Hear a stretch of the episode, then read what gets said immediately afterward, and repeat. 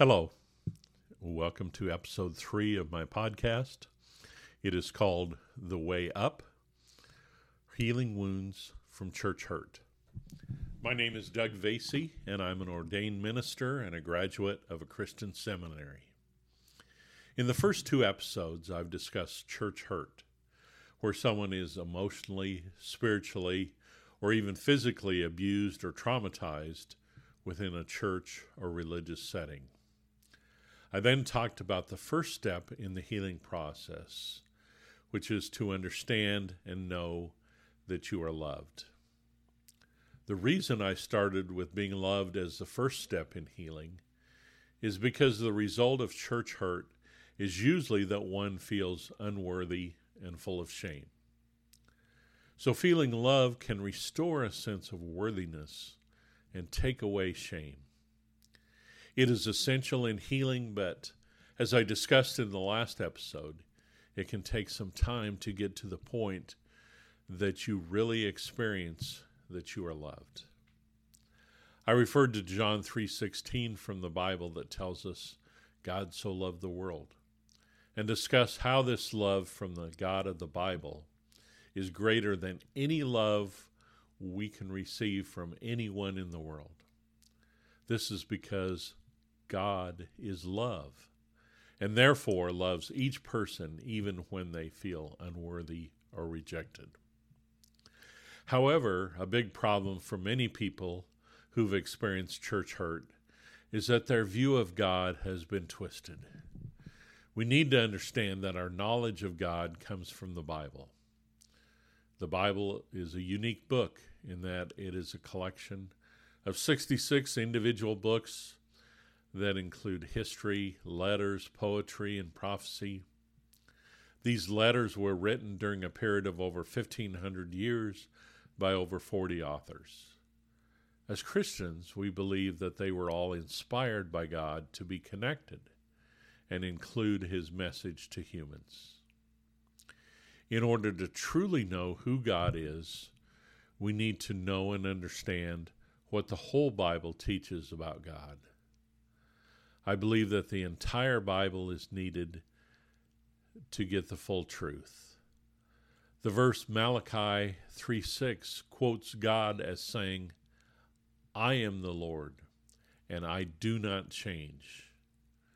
So this means that the God of the first book of Genesis is the same God of the last book of Revelation.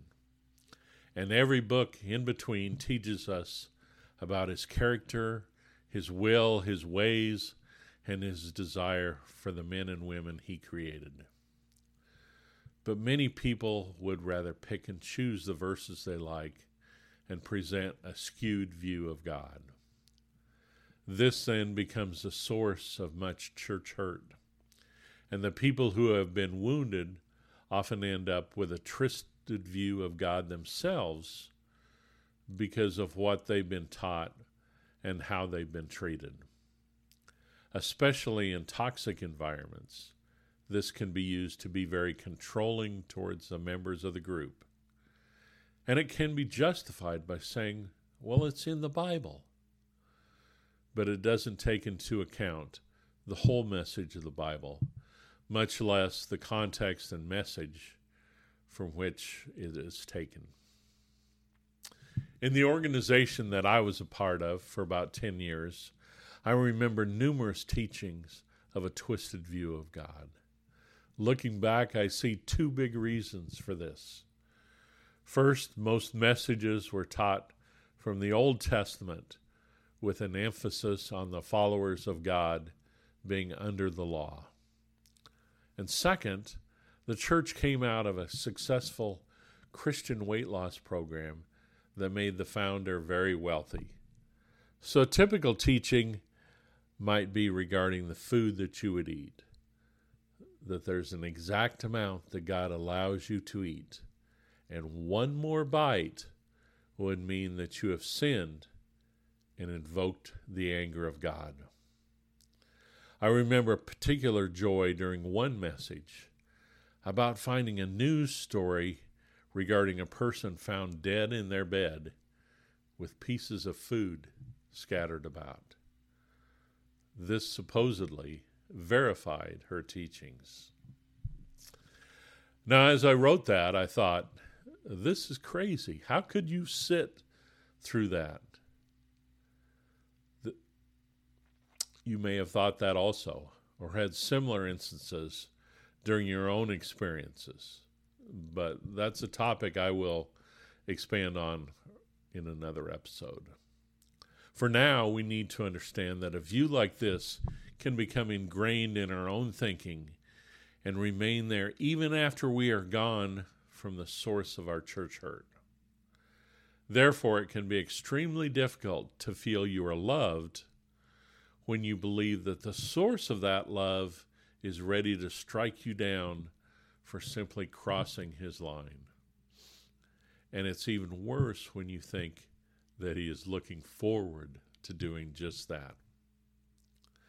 So, people who have the wounds of church hurt must come to know the truth to continue healing. I like the way writer John Knight puts it hurting people need to know the character of God. When we consider the whole message of the Bible, we can learn that truth, which is God is good. Here are a few of the verses that show this truth. Nahum 1 7. The Lord is good, a refuge in times of trouble. Psalm 34 8. Taste and see that the Lord is good. Blessed is the man who takes refuge in him. Psalm 105 For the Lord is good, and his love endures forever.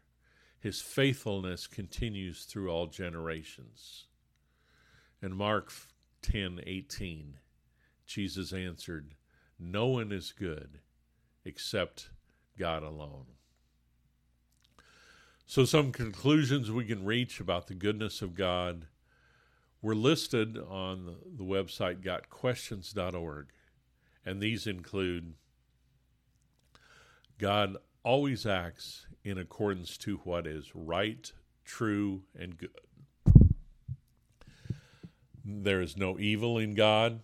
His intentions and motivations are always good, and He always does right. There is nothing unpleasant, evil, or dark in Him.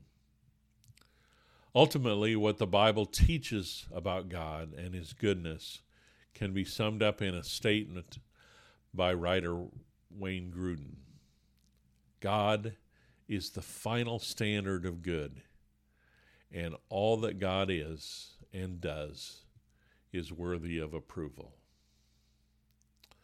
Since the very character of God is that He is good, we should come to the realization that everything that is good in the world, and especially in our own lives, is from God. Indeed, James 1:17 says, "Whatever is good and perfect is a gift coming down to us from God, our Father, who created all the lights in the heavens." In the movie God's Not Dead, two of the characters have a recurring exchange in which one of them says, God is good, and the other answers all the time. Then he adds, and all the time, to which the first one replies, God is good. I want to use that image to encourage each one of you while moving forward in the journey of healing those wounds from church hurt. This is the truth God is good all the time, and all the time, God is good. And He loves you deeply. Thank you, and I invite you back next week when we journey towards healing from our church hurts.